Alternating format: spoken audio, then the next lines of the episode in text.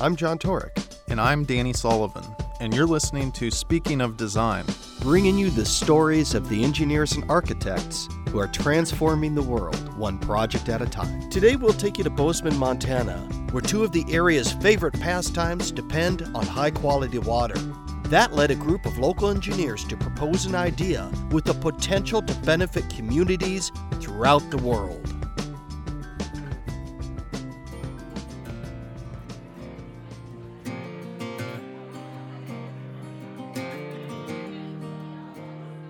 My name is Patrick Keynes. I'm founder, owner of MAP Brewing Company in Bozeman, Montana. And my name's Doug Child. I'm the head brewer at MAP Brewing Company. We visited MAP Brewing to talk to Patrick and Doug about wastewater treatment, but naturally, the conversation turned to beer. We, as the brewers and the owners here, are more lager fans. We drink a lot of lighter lagers. Our most popular beers are definitely our two most popular beers are heavily hopped I P As. In two thousand nineteen, we'll be close to brewing around fifty-two hundred barrels of beer. So we've had a kind of a rapid growth within a short period of time. Their growth mirrors the rise of the craft brewing industry. Montana had around fifteen breweries across the state in two thousand ten. Now it has more than ninety. We're the second in the country for breweries per capita after Vermont.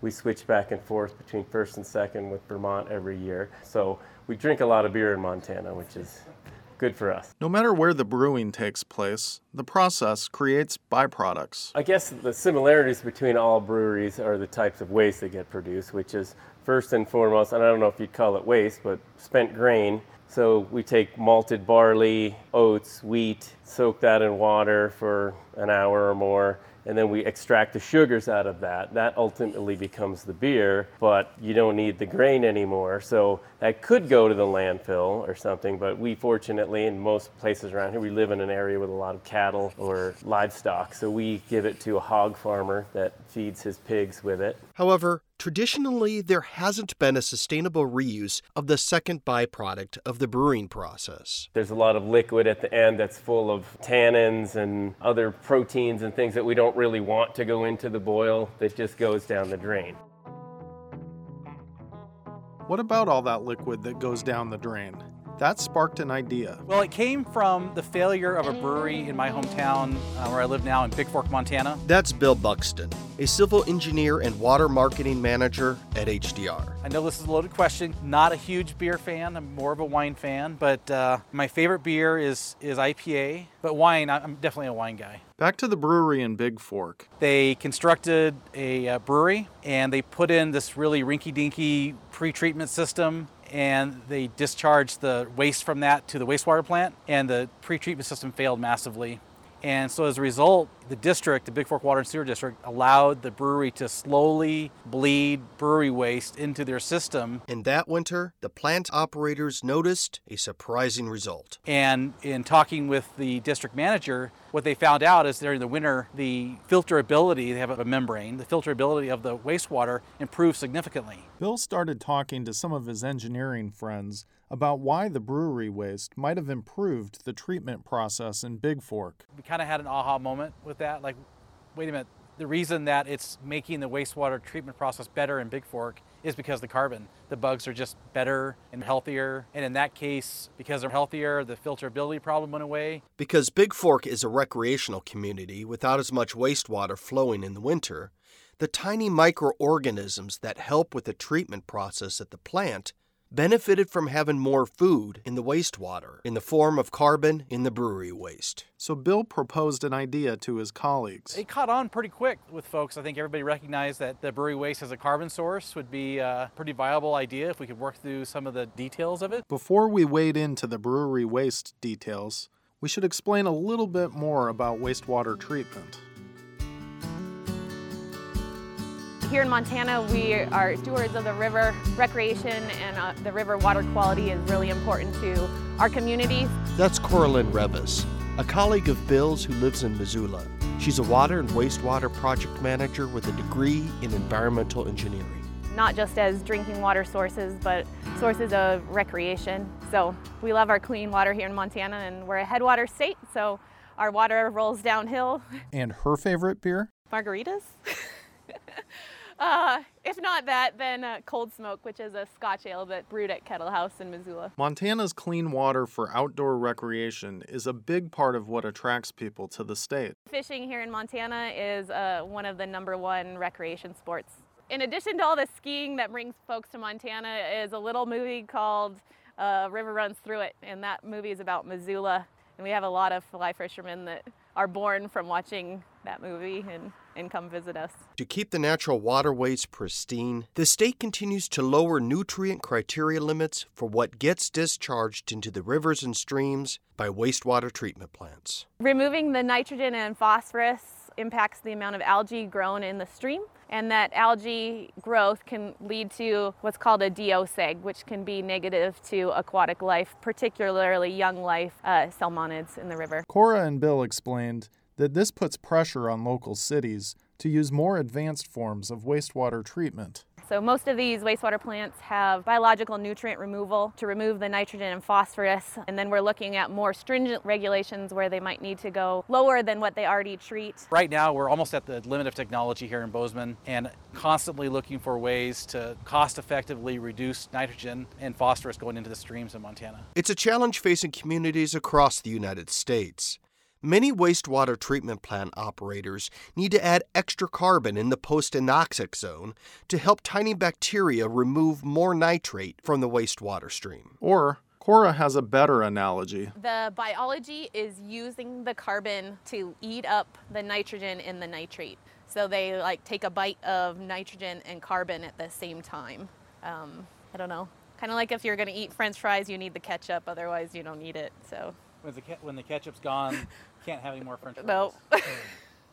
To add more ketchup or carbon, plant operators are usually left with sources that are expensive. They can also be hazardous to transport and to store. Other sources of carbon are micro-C, which they piloted here in Bozeman before. It's a glycerin product that you'd have to sole source and ship from a factory, and then methanol is the other commonly used one. But methanol requires the bugs to kind of adapt to it and, and grow the specific strain that can handle methanol.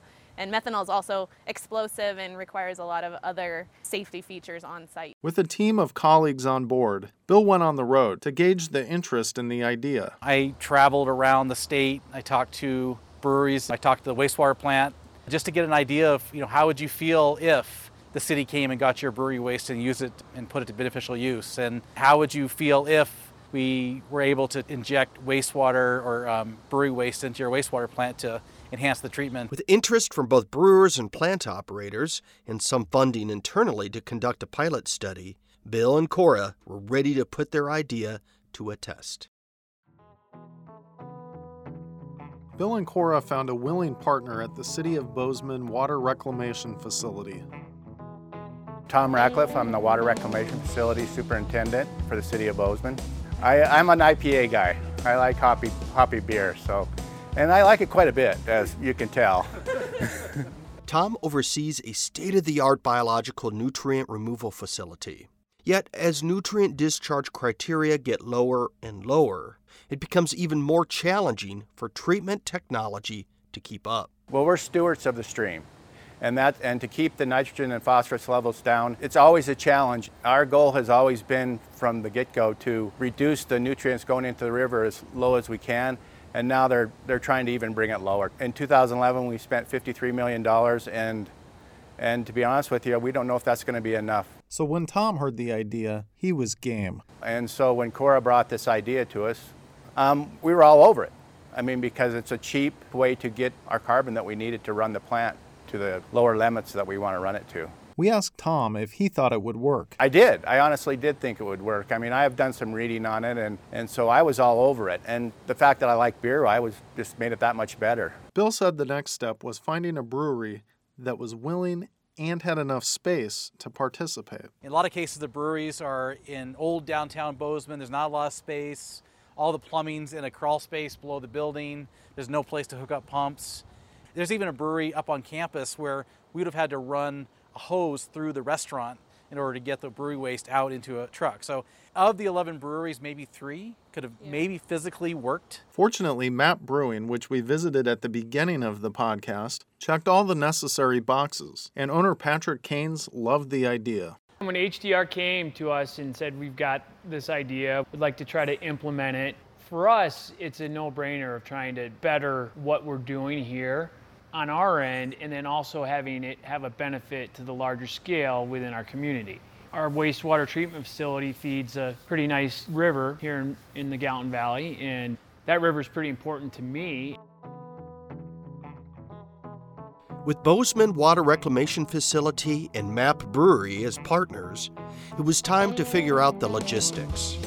That started with how Patrick and head brewer Doug Child would collect the waste at the brewery.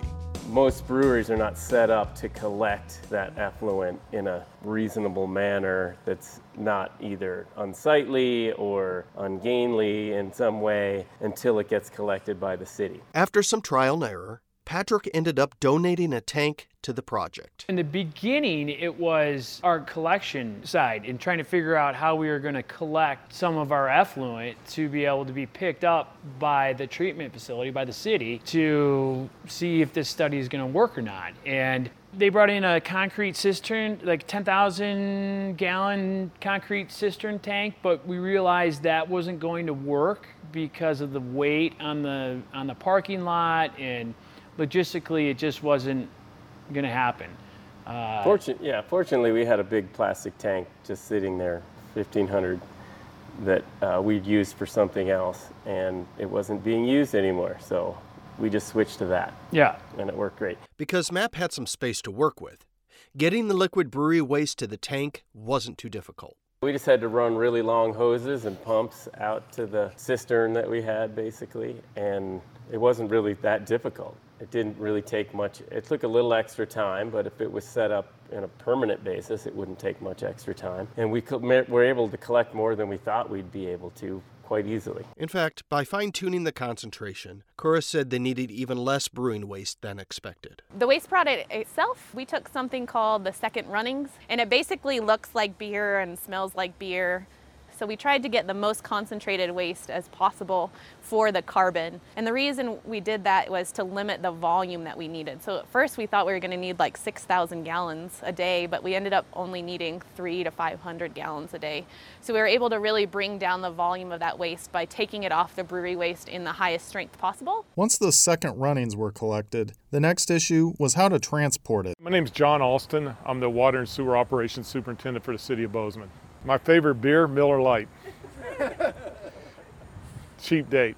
John's department volunteered for the task of getting the second runnings from the brewery to the treatment plant. We started talking about the logistics of we were all about helping out, and basically our role in my department was transportation, pickup and delivery, um, using one of our sewer vacuum trucks to bring the waste out to the plant. The specialized truck was perfect for the job. We used a, a Vactor Sewer Vac truck that enables us to vacuum usually debris, sewage. Um, this was a little bit different for us um, in that we were doing something that was more of a liquid form than what we normally are used to, but just putting it in a holding tank um, and basically treating it like it would be raw sewage. That part of the operation ran pretty smoothly. So we would go out every morning to MAP Brewery uh, Company and basically uh, sucked the uh, vats of the waste and put them into our holding tanks and then brought them out here to deliver it here to the plant. Really, it wasn't that much of a logistical thing. I think it was a little bit weird to see a, a City of Bozeman truck hanging out of the brewery. Um,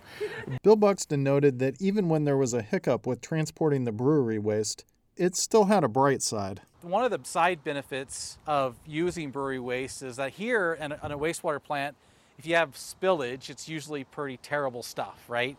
We were in the process of taking the brewery waste from the, uh, the Vactor truck into the tanks before we injected it into the bioreactors, and they spilled a whole bunch on the ground. And, and the plug was missing from the bottom. The plug was missing from yeah. the bottom of the tank, yeah. Anyway, we ended up with a bunch of waste on the ground, and I can just tell you that, that the smell of beer is far better than the smell of partially treated sewage. It it's smelled like grapefruit. Grapefruit, yeah. And yeah. all the collection guys were like, this is way better than what we usually do. Yeah, yeah, it must have been an I P A, I think. Yeah. When the brewing waste arrived at the plant, city volunteers helped Cora and Bill implement the test and take samples. We had a ton of people donating their time to do this. The city of Bozeman donated all their time to collect the waste, and the staff here at the wastewater plant donated all their time to, to put a pump together and put the whole feed system and put that into operation. And, and run the samples in so, the lab. The pilot test ran for three weeks, and Cora explained the process in more detail. So the bioreactors here in Bozeman, there's two of them that are exactly the same, and they're a mirror image of each other. So we were able to use one as a control and the other as the variable. We had the perfect setup to be able to do this kind of experiment. First, they had to make sure the brewery waste had the right properties they wanted to add to the treatment process. When we did the sampling, we discovered that the yeast had a high amount of phosphorus, as much as six hundred milligrams per liter. So we decided we didn't want any of the yeast in the wastewater that we were collecting and dosing toward the end of the B N R train, because we didn't want any of the phosphorus bleeding through and going out the back of the plant. Then it was just a matter of setting up a pump to add just the right amount of brewery waste. And so we had um, a tank here with a peristaltic metering pump that would feed up to almost a gallon per minute of brewery waste. And so we had the brewery waste brought here in the vac truck and put into this tank, and then we had it pumped through some plastic tubing up and into the bioreactor and down through the shaft of a mixer that we have in the bioreactor, so that the brewery waste would go right in the zone where we wanted. So we dosed it in the post-anoxic zone, where the carbon from the influent is all used up already and is basically the, the limiting factor on how much lower you can go on the nitrogen side, and dose the brewery waste right into the bottom of that zone, had it mixed right in with the mixer there. With everything in place, the three-week pilot study was ready to begin.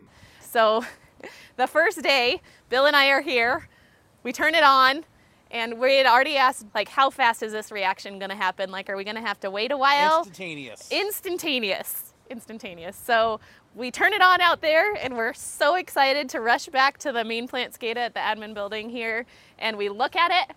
Wah, wah, nothing wah. happened.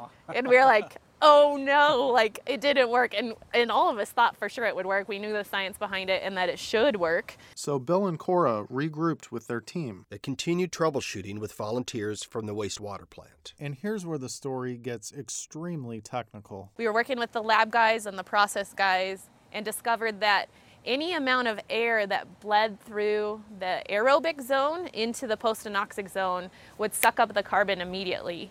And so um, even though we were dosing carbon, we weren't dosing enough to overcome the amount of air that was bleeding in there. So in the anoxic zone, you want nitrate, N O three, so you have oxygen in the nitrate, but you don't want any other oxygen, because the bugs that live there need to take the oxygen off the nitrate. So any oxygen bleeding through would suck up the carbon right away. And so we were able to make sure the valves that put uh, dissolved oxygen into those zones were modulating correctly, that they were the, exactly the same between the two bioreactors, so we had good control over that. And then we were able to see the steady decline and significant impact of the brewery waste. After conducting the pilot for three weeks, Cora and Bill were happy to report the result. So the pilot study worked. Uh, we were thrilled. Results were that we were able to lower the total nitrogen leaving the plant by twenty-five to forty percent.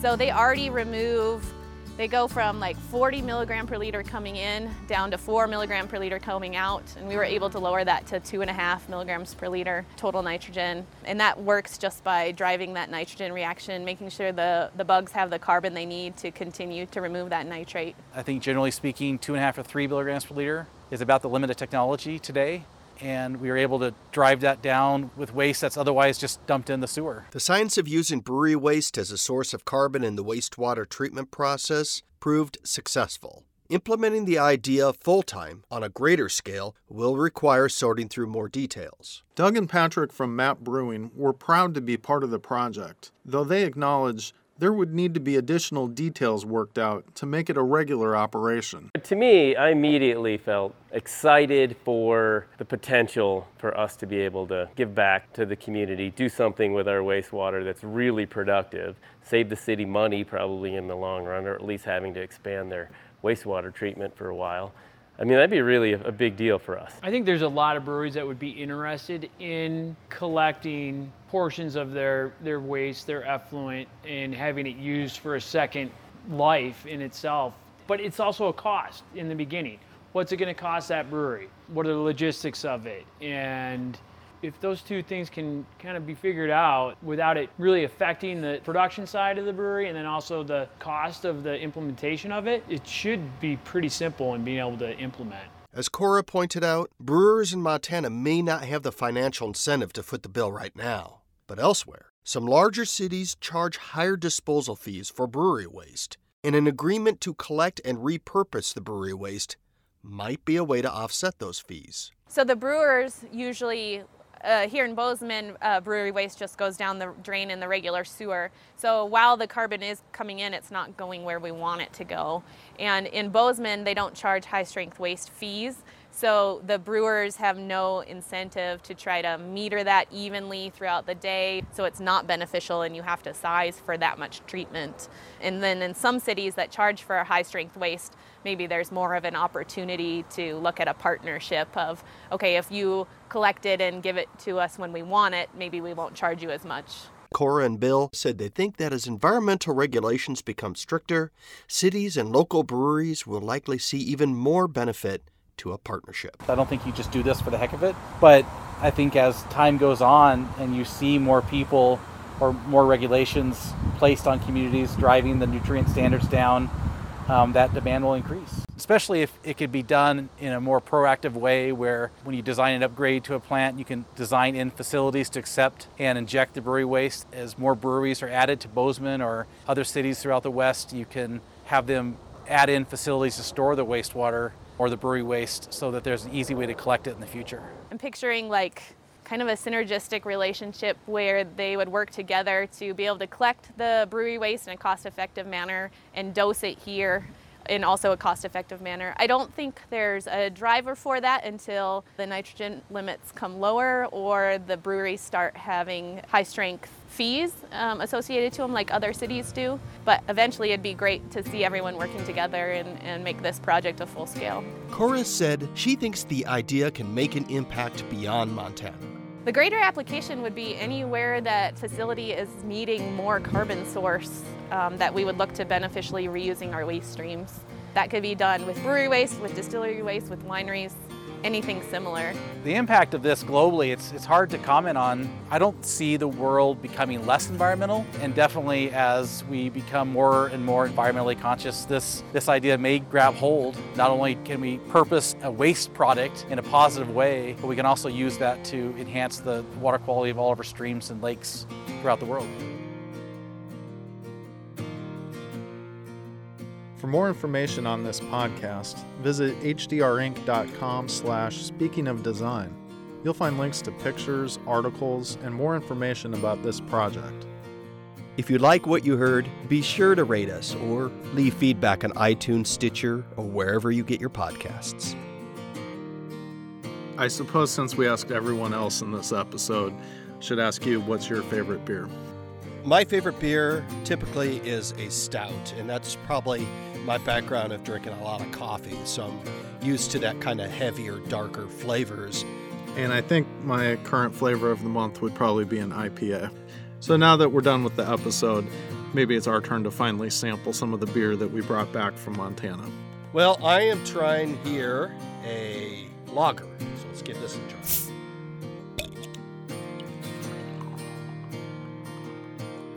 And I couldn't wait, so I just went straight out of the can. Cheers. Cheers. Yeah, that's good.